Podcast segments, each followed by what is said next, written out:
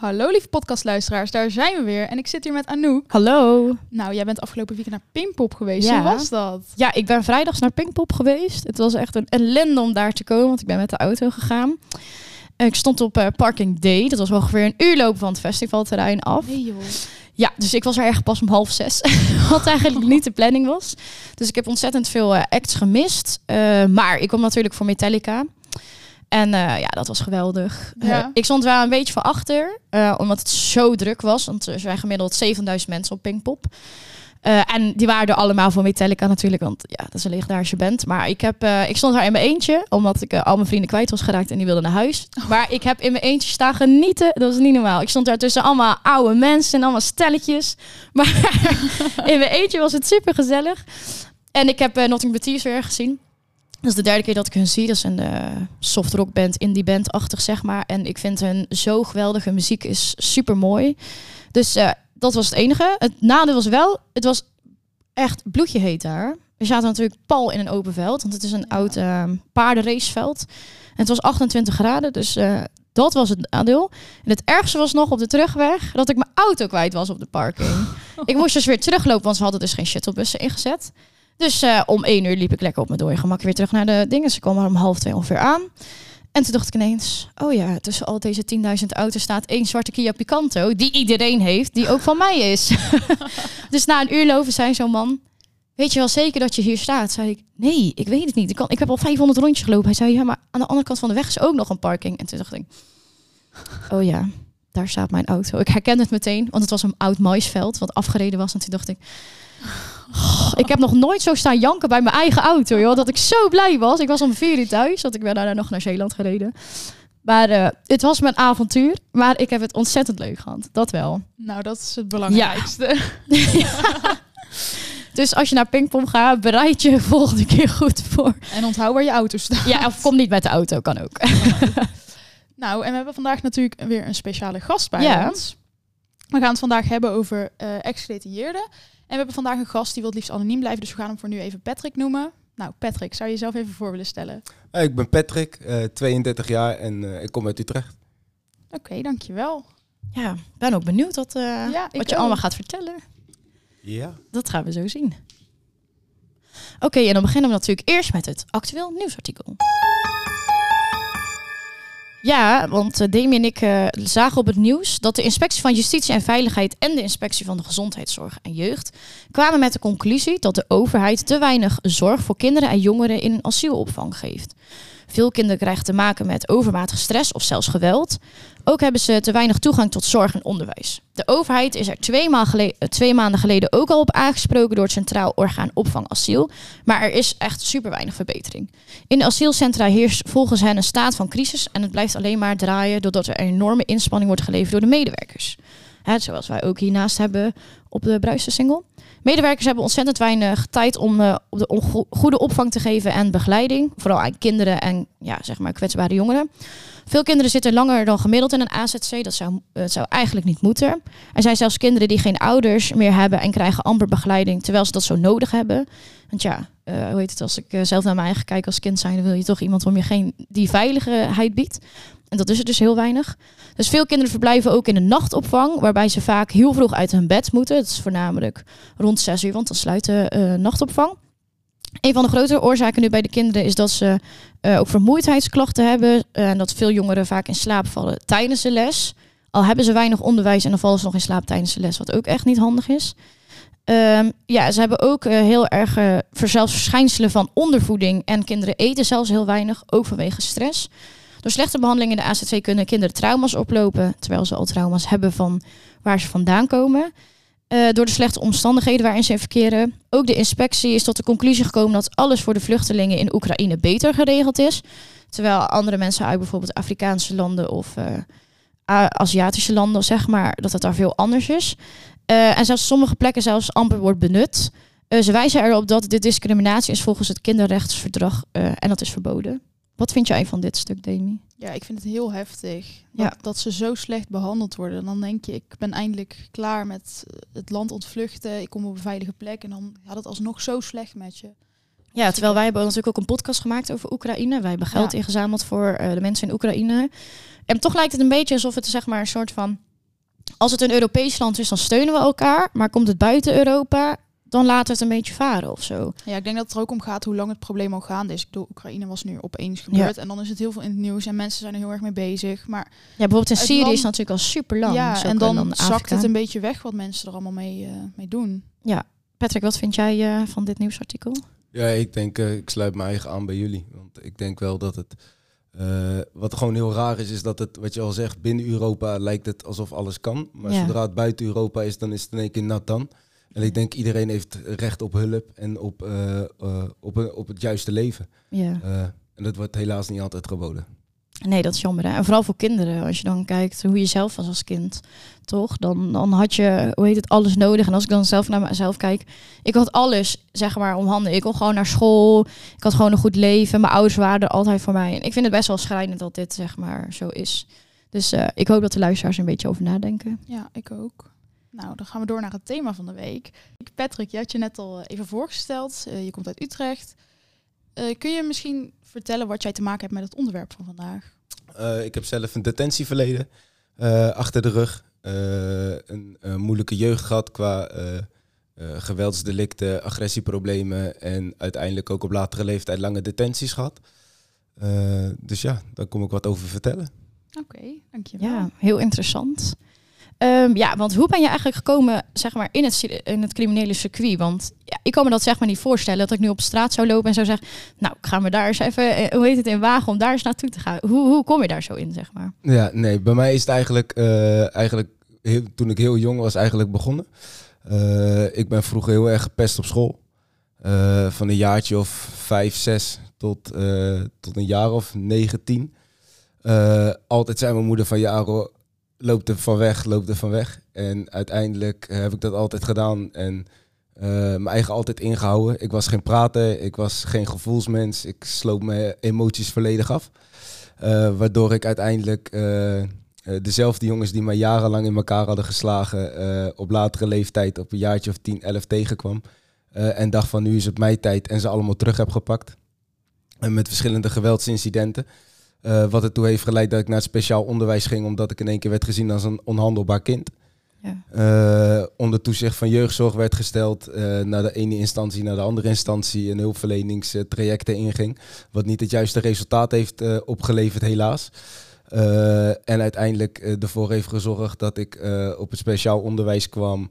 En daar met niet de juiste mensen in aanraking kwam. Ja. Eigenlijk met dezelfde problemen als die ik had. en niet naar mijn problemen werden gekeken, want ja, ik werd daar op school neergezet en that's it. Uh, uiteindelijk uh, liet ik mij in met drugshandel, omdat er uh, snel geld in te verdienen was. Ja. en ik kreeg hele leuke aanbiedingen van, toen hele leuke aanbiedingen van, van mede-klasgenoten. ja, en zo is het eigenlijk een beetje begonnen. Oké. Okay. Dat is echt al jong. Zo. Ja. En je noemde net dat je in trajecten terecht kwam. Hoe zagen die trajecten er dan uit? veel gesprekken met psychologen, psychiaters, hulpverleners vanuit jeugdzorg. Ja. Uh, gezinstherapie. Uh, ik heb ook nog een zus. Uh, ik ben opgegroeid met alleen mijn zus en mijn moeder. en die twee vrouwen hebben heel wat te verduren gehad in mijn leven. met mij als zoon en als, als broertje. Maar uiteindelijk kregen we gezinstherapie. Moesten we met z'n allen praten. alleen, ik ben nu inmiddels... zit ik aan de andere kant van de tafel ja. als, als hulpverlener en als... In het werkveld van wat ik nu doe. En daar zal ik zo even wat meer over vertellen. Maar dan merk ik wel dat het bij mij altijd een pleistertje geplakt is. En nooit naar de kern van het probleem is, heeft gekeken. Ja. Ja, en dat heeft er uiteindelijk voor gezorgd dat het alleen maar van kwaad tot erger werd. helaas. Ja. Ja, dat is wel ook...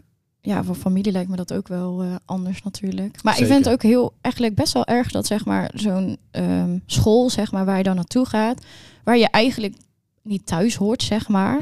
Omdat je gewoon je eigenlijk een soort van een weg wilt uitslaan.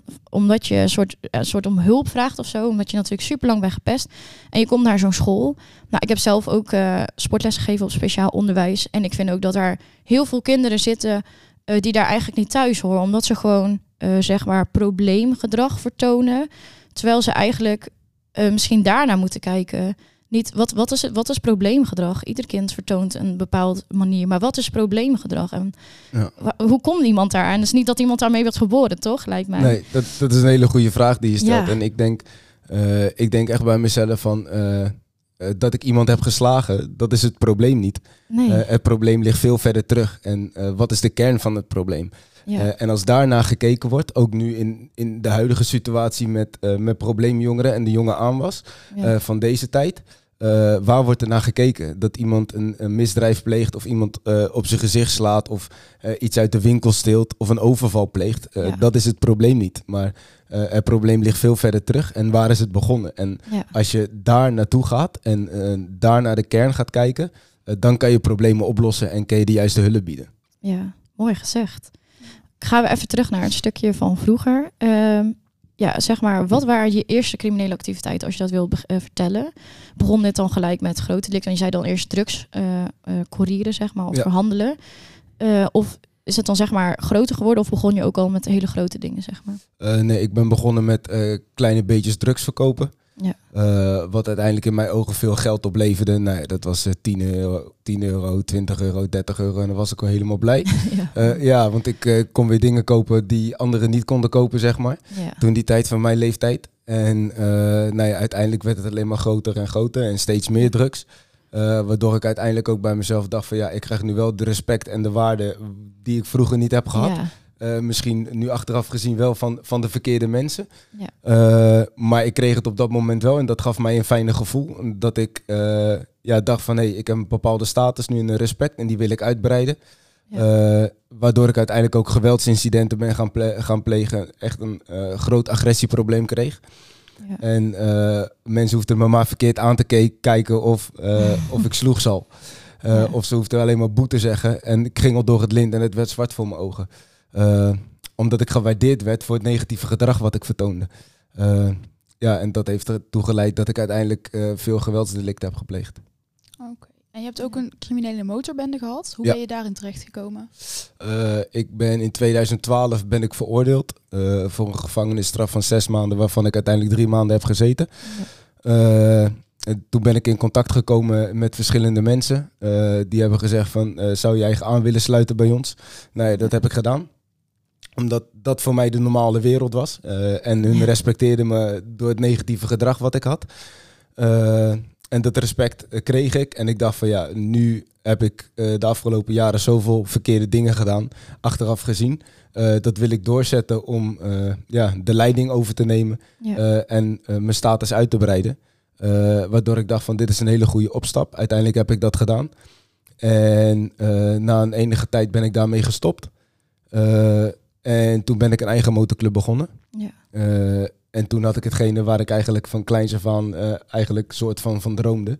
eh, om een leidinggevende rol te hebben binnen een criminele organisatie. Ja. En dat was me op dat moment gelukt. Ja, want hoe ziet eigenlijk zo'n zo'n motorclub eruit? Want hè, we kennen er wel van tv, de No Surrender en Satudara groepen en zo. Maar wat doen jullie dan precies? Leiden jullie dan motor? Of ja, hoe moet ik me dat zeg maar zo zien? Ja, precies dat. precies dat. Ik ga er niet te veel over zeggen, Ja. omdat het gewoon echt, eh, ja, het ligt achter mij. Ja. En eh, eh, ja, dat eigenlijk. Ik, ik wil het er eigenlijk niet, te veel over hebben. Nee, ja, snap ik. Ja. Ehm, even kijken hoor. Ehm, ja, want je bent dan, je hebt in de gevangenis gezeten voor meerdere delicten. Eh, Ja. Wil je ook zeggen welke? Ja, ik ben de laatste keer in 2016 ben ik veroordeeld voor een ontvoering, gijzeling, afpersing. Ja. Eh, voor een zware mishandeling en het opdracht geven voor een gewapende woningoverval. Oké. En hoe lang heb je daarvoor gezeten, als ik mag vragen? Ik heb daar een gevangenisstraf van acht jaar voor gehad. Eis negen jaar, uitspraak acht, Ja. eh, waarvan ik vijf jaar heb gezeten. Eh, in 2016 naar binnen gegaan, in 2021 buiten gekomen, 1 maart. Dus dat is nog best wel recent. Ja. Eh 15 maanden om precies te zijn. Ja. Ja.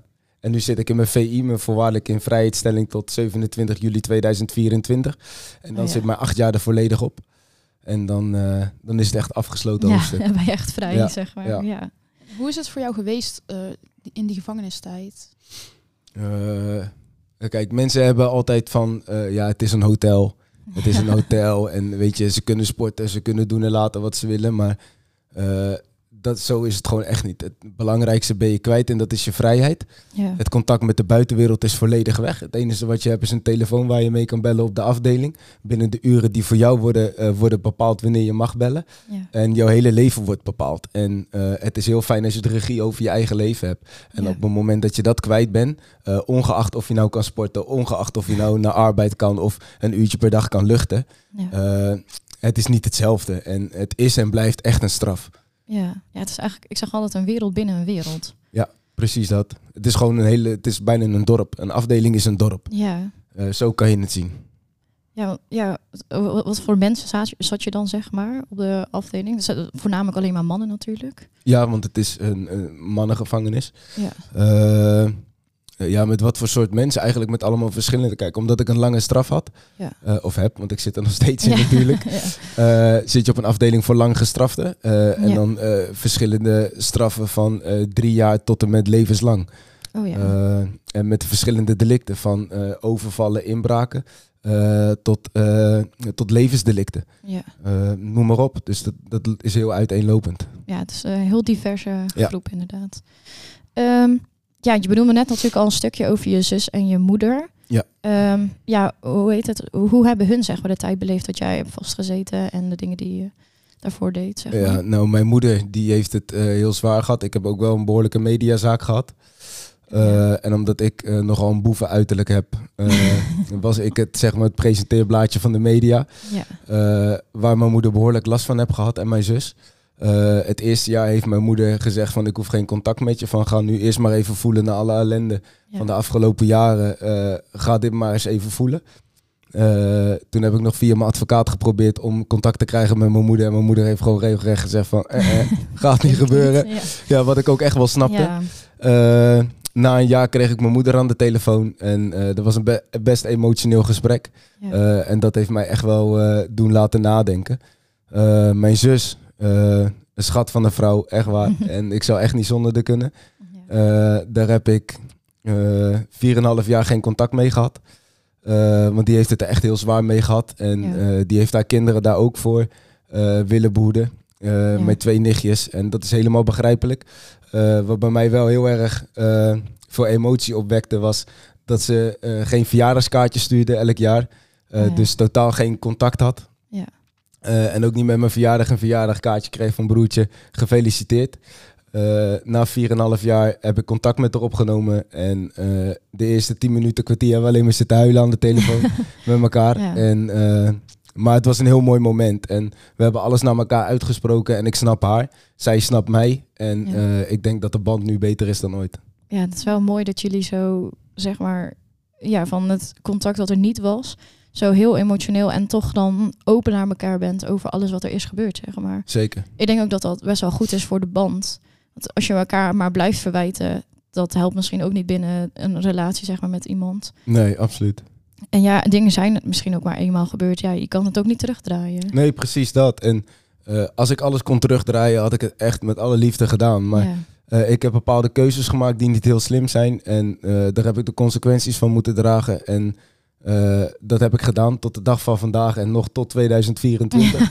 Nog even. ja, eh, eh, maar ik kan het nu wel beter doen. En ik kan er wel zijn voor mijn familie en Ja. voor vrienden van mijn familie. En daar zet ik mijn keihard voor in. En iedereen die ik kan en mag helpen, zal ik een helpende hand toereiken. En als ik dat kan doen na alle ellende die ik mensen heb gebracht en negativiteit die ik in mensen hun leven heb gebracht, dan ben ik daar super blij mee. Ja.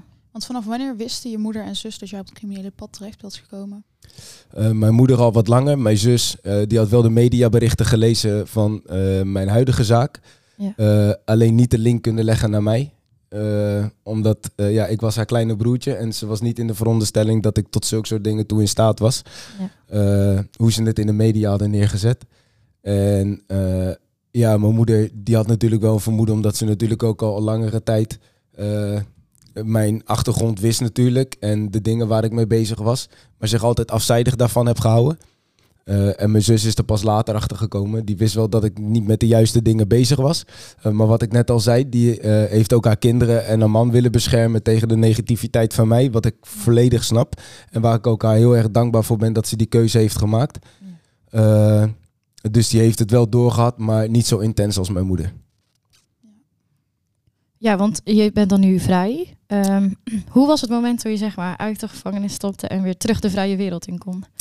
Heel bizar, heel bizar. Uh, uh, in het begin heb je natuurlijk voor de, een week voordat je weet van ik, ik mag naar buiten. En dan zeg je, ja. uh, wat ga je doen, wat ga je doen? vraag je je mede gedetineerd en oh ik ga naar KFC, ik ga dat eten, zus eten, zus eten. Bla, bla, weet je wel, zo.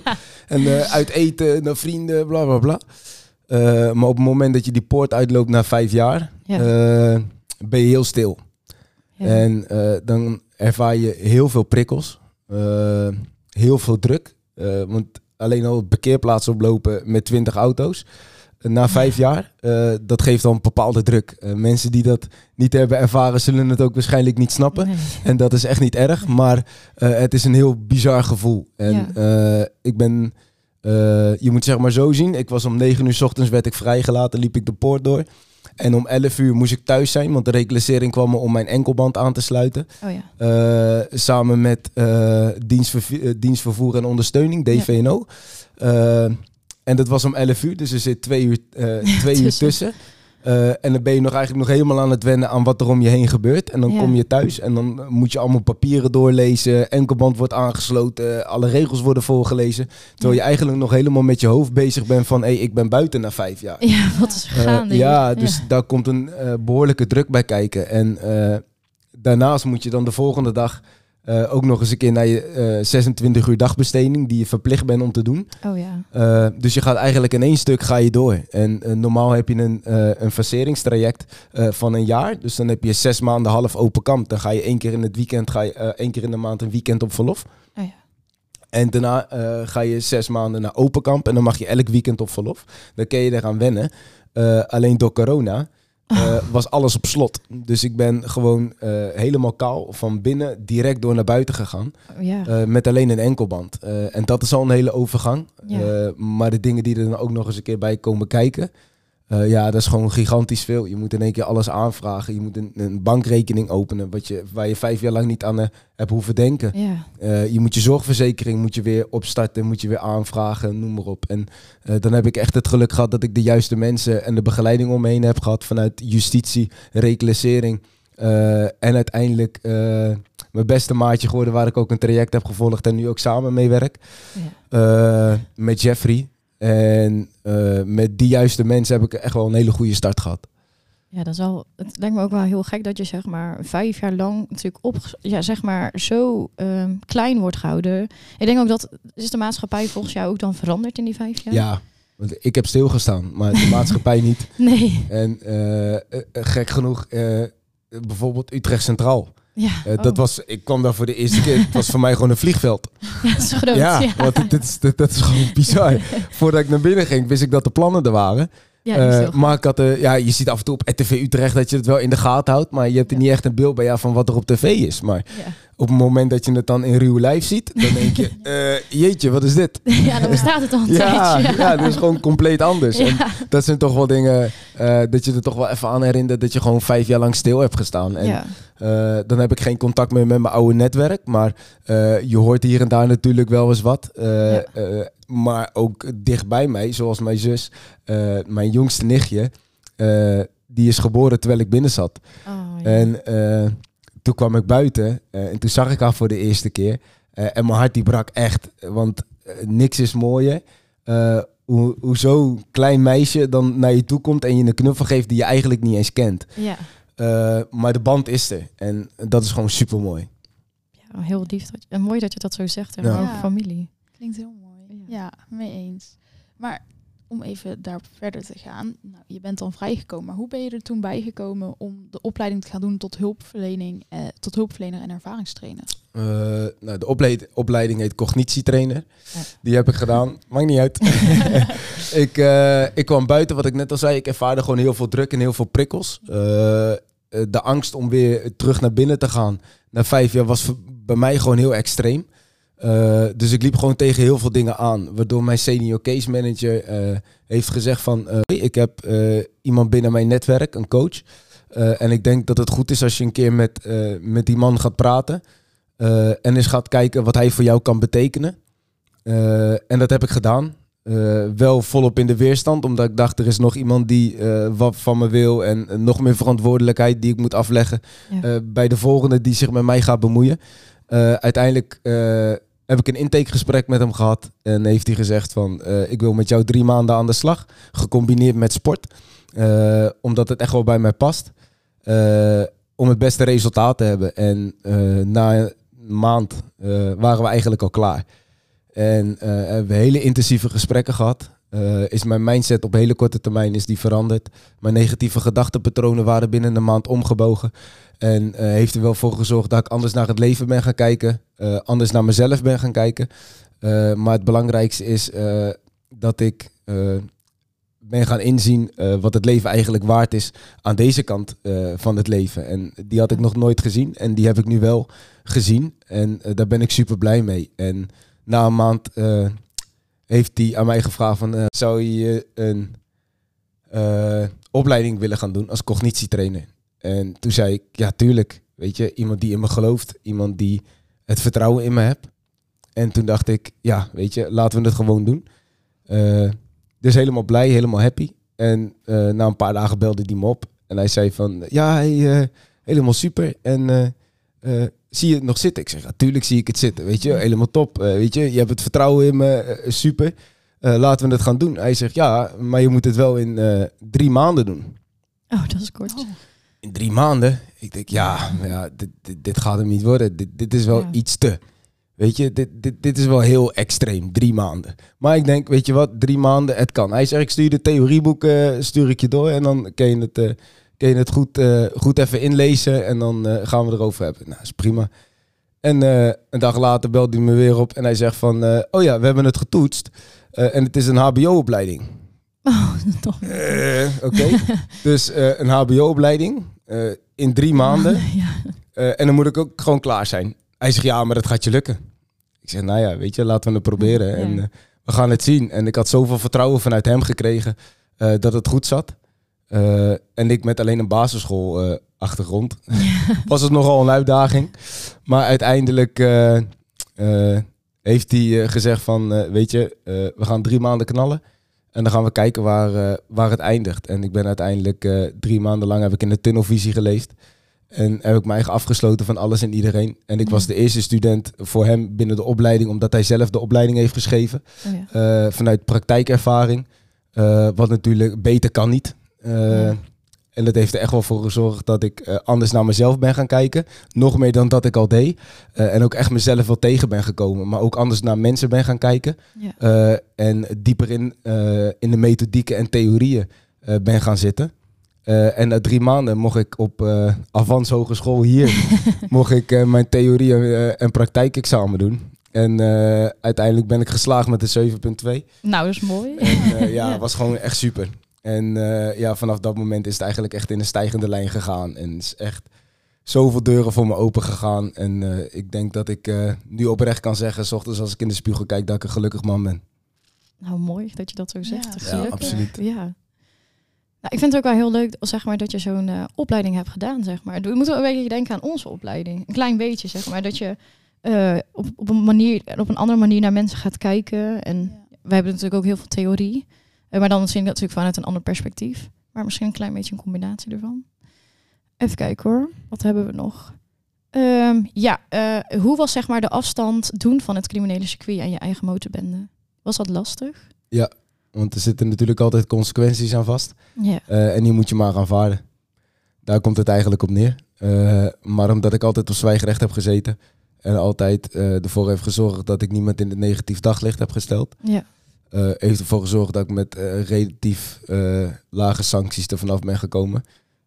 Maar al waren dat geen lage sancties geweest en was ik een auto ingetrokken en was ik in elkaar geslagen of weet ik veel wat, dan Ja. had ik het nog voor lief genomen. Puur met de gedachte van ik ben daarna ben ik klaar en ik kan een rustig leven leiden. Want Ja. niks is beter om s'avonds je ogen dicht te doen. en in slaap te vallen met het idee van ik word morgenochtend wakker zonder dat ik door een arrestatieteam van mijn bed af word gelicht. Ja. En die rust is heerlijk, kan ik je vertellen. Ja, snap Ja. je nooit echt bang geweest, zeg maar, dat je ehm, ooit, zeg maar, als je op straat loopt, nog door eh oude vrienden, zeg maar, wordt aangesproken of zo? Nee, helemaal niet. Ik heb daar volledig afstand van gedaan en hun van mij. Eh, Ja. En dat is prima zo. Ja. lijkt me ook wel gek. De mensen waar je zo lang mee in contact bent geweest en dat je dan na je gevangenistijd bang moet zijn voor wat ze kunnen gaan doen. Ja, maar dat is wel de realiteit. Want Ja. eh, je Ja. weet waar sommige mensen toe in staat zijn. En eh, ik heb zelf ook dingen gedaan die totaal niet door de beugel konden. En eh, waar ik tot de dag van vandaag nog steeds de consequenties van moet dragen. En waar ik ook gewoon gigantisch van spijt van heb.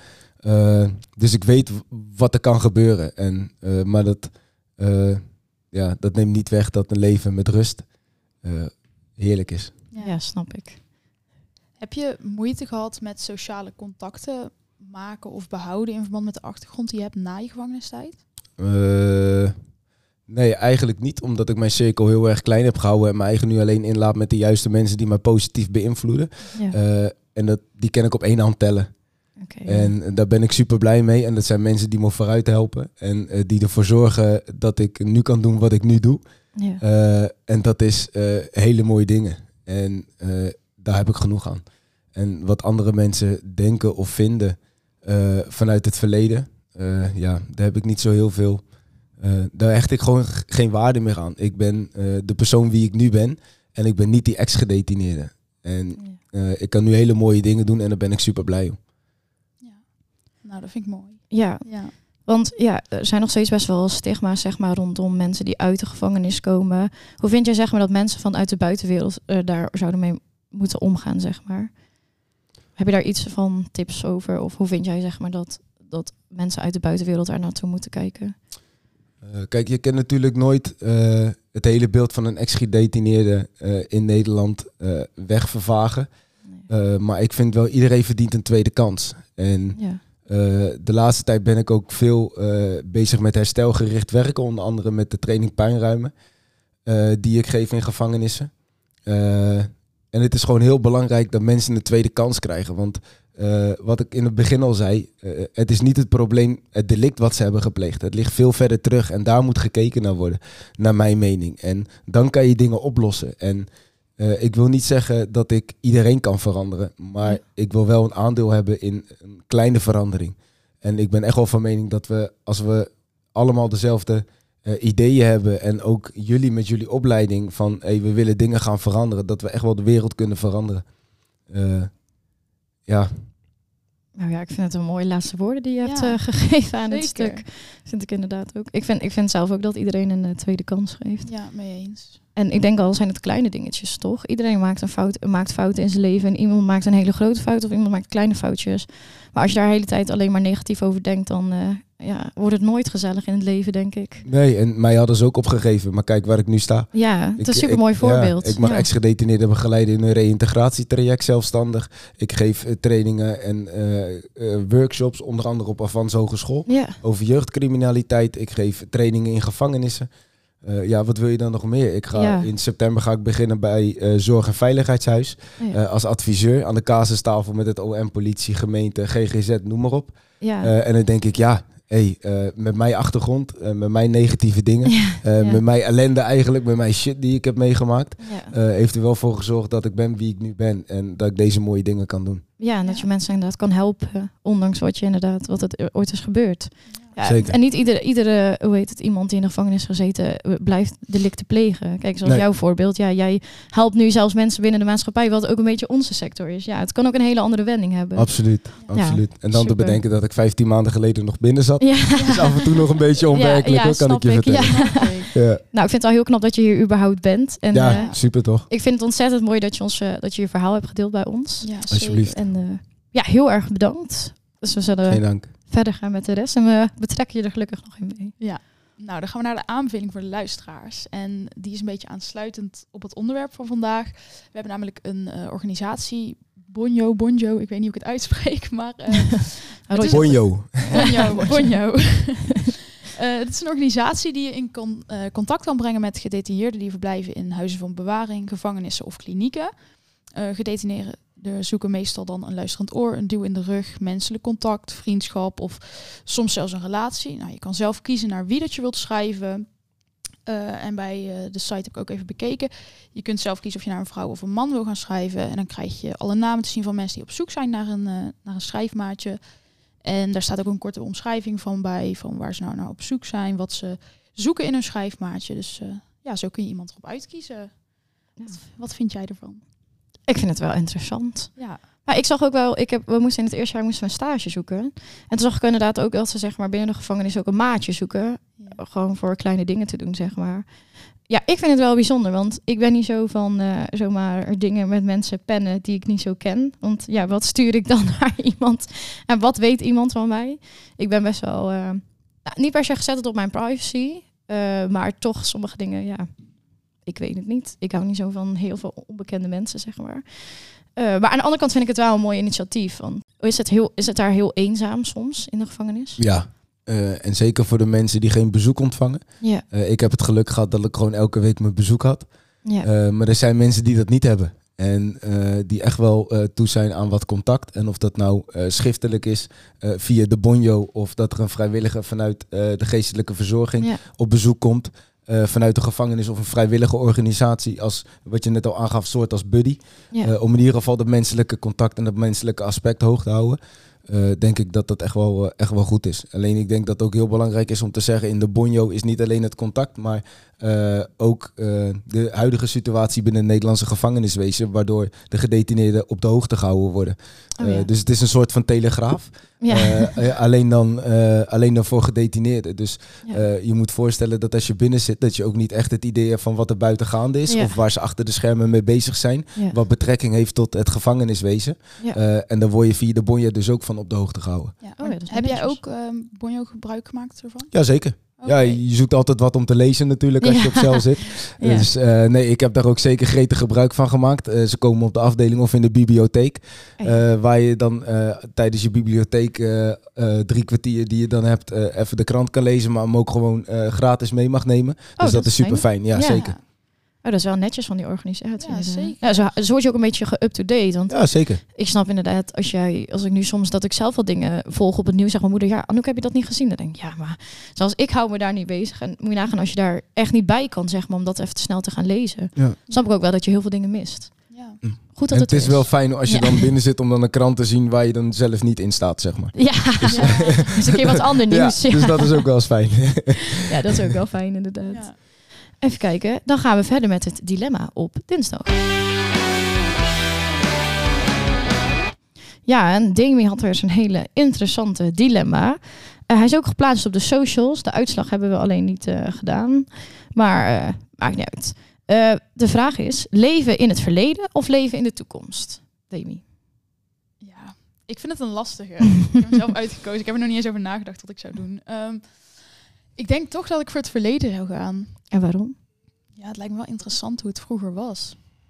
Je hoort mensen Maar wil je dan zeggen heel lang in het vroeger was verleden? het beter. Maar Maar wil je dan heel lang in het verleden? ehm, nee, ik denk gewoon een beetje de jaren, jaren 80, 90 of zo. Dat lijkt me wel leuk. Oké. ja, de toekomst Niet in de steentijd of zo? Nee, nee, dat vind ik weer... eh, Oh, oké. Patrick, wat zou jou kiezen? Eh, ik denk... eh, ja, lastig. Als ik voor even kort terug kan in het verleden om eh, gewoon eens even te kijken van hoe het vroeger was. Wat je al zei, 1980 of eh, net voordat ik geboren was, Ja. is het leuk.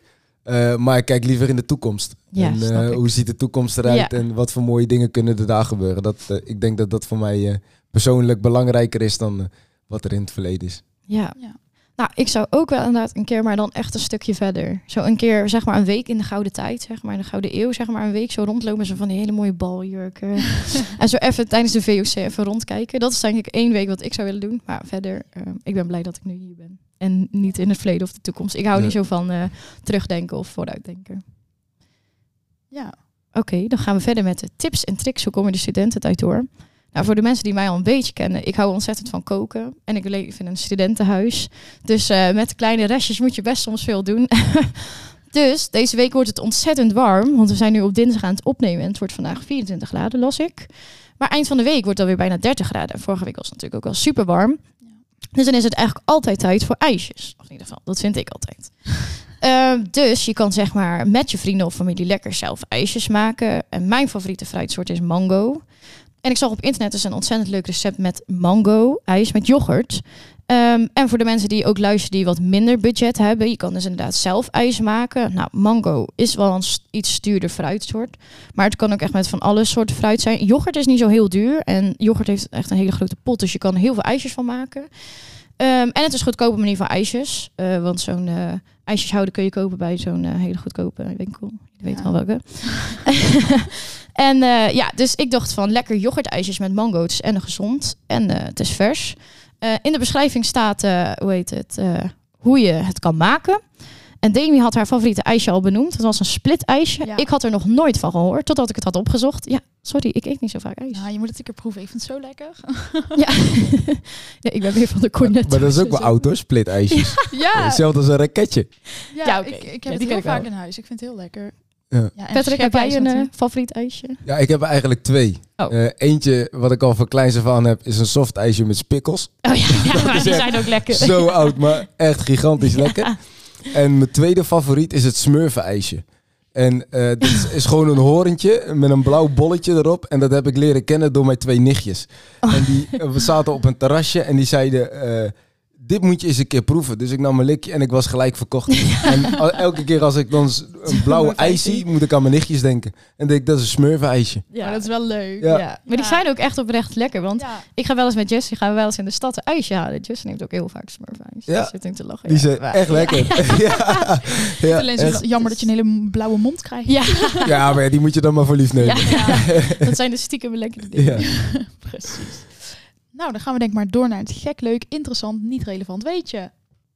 En die is deze week dat er in de grote brand van Londen in 1666 de helft van de stad tot as is verbrand, maar slechts zes mensen raakten gewond. Ja, dat is bijzonder. Dat is Ik, heel bijzonder. ik leg een beetje, ik ben natuurlijk naar Rome geweest, naar Pompeii en naar eh, Herculaneum. Ik leg een beetje die vibes. Maar ja, dit was iets korter geleden. Ik heb geen idee waar jij het over hebt. Zoek het op, zou ik zeggen. Oké. Nou, eh, Patrick, dan wil ik jou nog even heel erg bedanken dat je hier vandaag bent geweest. Geen dank, jullie bedankt. Ja, Ik vond het heel interessant. ik Ja, ook. Heel zeker. interessant, ja. Dus ik hoop dat de luisteraars het dus ook heel interessant vonden. En ik vind je Ja. verhaal ook zo mooi dat het zeg Ja. maar... Omdat heel veel mensen altijd alles zo negatief zien. En jij bent echt gewoon een voorbeeld dat je van iets negatiefs ook iets super positiefs kan maken. En dat je ook super erg zeg maar kan veranderen als persoon. En niet altijd eh, zeg maar in het negatieve blijft hangen. En dat vind ik ontzettend mooi dat je zoiets doet ook. Zeker. En als jullie nog willen kijken wat ik nou precies doe, kunnen jullie kijken op www.holdvast.nl. Ja, Ja, die Top. link zullen we even in de beschrijving eronder zetten. ja. Super. Dus die kunnen jullie daar terugvinden. Ja. Nou, vond je het nou leuk? Volg ons dan op Spotify. Neem een kijkje op de Instagram-accounts van het GetLab Preda en Social Work Den Bosch. Hier komen voor elke podcast het dilemma op dinsdag op te staan, dus vergeet ook zeker niet te stemmen. Onder de podcast komen de aanbevelingen te staan. Dankjewel voor het luisteren en tot de volgende keer.